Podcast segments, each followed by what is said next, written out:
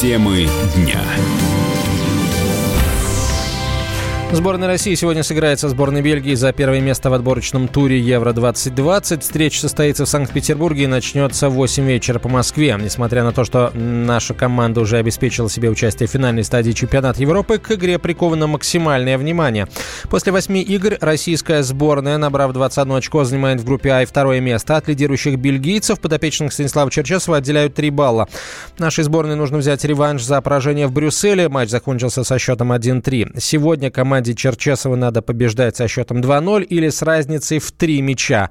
Перспективы сборной на этот результат оценил спортивный обозреватель радио «Комсомольская правда» Андрей Вдовин. Радует, что в этом матче не решается, поедет ли сборная России на чемпионат Европы или нет. Путевку туда мы добыли уже давно, досрочно, и сейчас идет борьба за первое место с командой Бельгии. Первое место дает в отборочной группе последующие хорошие позиции при жеребьевке финального турнира чемпионата Европы. Если сборная России обыграет сборную Бельгии, она это как раз первое место в отборочной группе завоюет. Но сделать это будет очень-очень непросто, потому что, напомню, что Бельгия – это лидер мирового рейтинга FIFA, там действительно собрано очень большое количество звезд. И что мы можем предоставить? Только грамотную игру, какие-то тактические сюрпризы. При этом надо понимать, что у сборной России полно проблем перед этой игрой. Много достаточно травмированных. Будет очень непросто выстроить игру в атаке. Но при этом многие эксперты говорят, что сборная России вполне способна забивать даже в таком составе сборной Бельгии. А сборная Бельгии, напомню, в этом отборочном турнире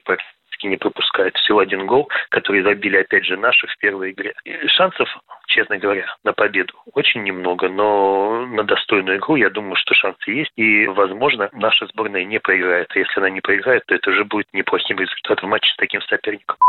У букмекеров в фаворитах тоже бельгийцы, рассказал «Комсомольской правде» заместитель генерального директора букмекерской компании «Лига ставок» Максим Афанасьев. В поединке Россия-Бельгия фаворитом является наш оппонент, оппонент сборной России. Несмотря на то, что бельгийцы выступают на выезде, сборная находится на первом месте в рейтинге FIFA, поэтому коэффициент на победу сборной Бельгии в этом матче два. На победу сборной России коэффициент почти в два раза больше, три целых семь десятых. Ну а на ничейный исход коэффициент три целых шесть десятых, как видно из коэффициентов, вероятность победы сборной России почти в два раза ниже, чем на победу сборной Бельгии. Если посмотреть на то, как делают ставки наши клиенты, то тридцать один процент предпочитает ставить на победу сборной России, девять процентов ставят на ничейный исход, а шестьдесят процентов, то есть подавляющее большинство, все-таки верят в победу сборной Бельгии. Ну и возвращаясь к котировкам, по мнению букмекеров, именно Бельгия является фаворитом в этом матче. В целом матч ожидается результативным, так на тотал два с половиной больше предлагается коэффициент один целых восемь десятых, то есть на то, что в матче будет забито три и более голов. Ну, а если смотреть на точный счет матча, то наибольшей популярностью пользуется счет два-один в пользу сборной России, коэффициент одиннадцать, и один-два в пользу сборной Бельгии, коэффициент семь целых пять десятых.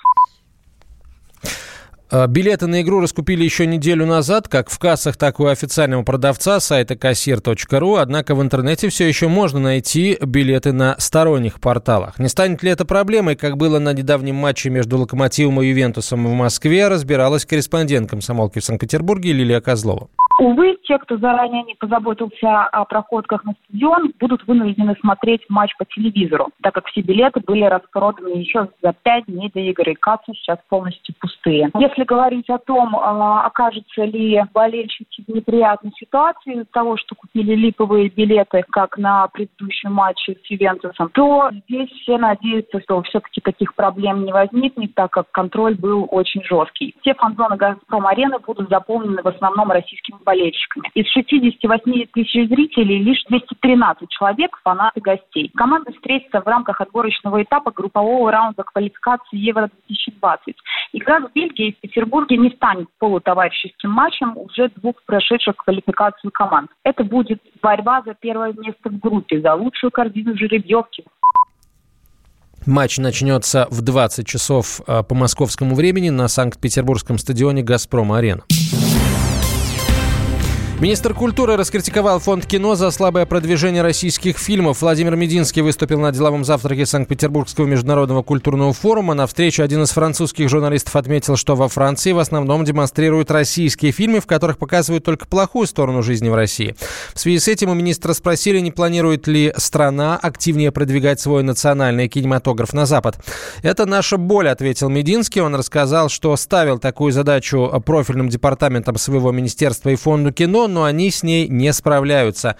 Не стоит пенять на продвижение, лучше вложиться в хорошее кино, считает кинокритик и ведущий радио «Комсомольская правда» Давид Шнейдеров. Надо твердо понимать, что российские коммерческие фильмы практически за рубежом не нужны. Сборы весьма невелики. За рубежом хорошо продается авторское кино, к созданию которого Фонд кино и Минкульт практически не имеет никакого отношения. Звягинцев во Франции собирает больше денег, чем в России. Поэтому, мне кажется, нужно наладить киноиндустрию. Нужно, чтобы продюсеры перестали зарабатывать на производстве, начали зарабатывать на прокате, делать нормальный прокат, прекратить бесцельное, бездарное финансирование кино. Потому что в этом году в прокате окупилось девять фильмов из почти ста сорока, которые вышли на экраны. Мне кажется, нужно финансировать коммерческие фильмы вообще прекращать в принципе и заниматься продвижением фильма внутри России, строительством кинотеатров, оборудованием кинотеатров, кинообразованием и так далее. А деньги вкладывать только в дебюты, документалистику. Пока политика Минкульта и Фонда кино привела к колоссальному падению в этом году доли российских фильмов в российском кинопрокате.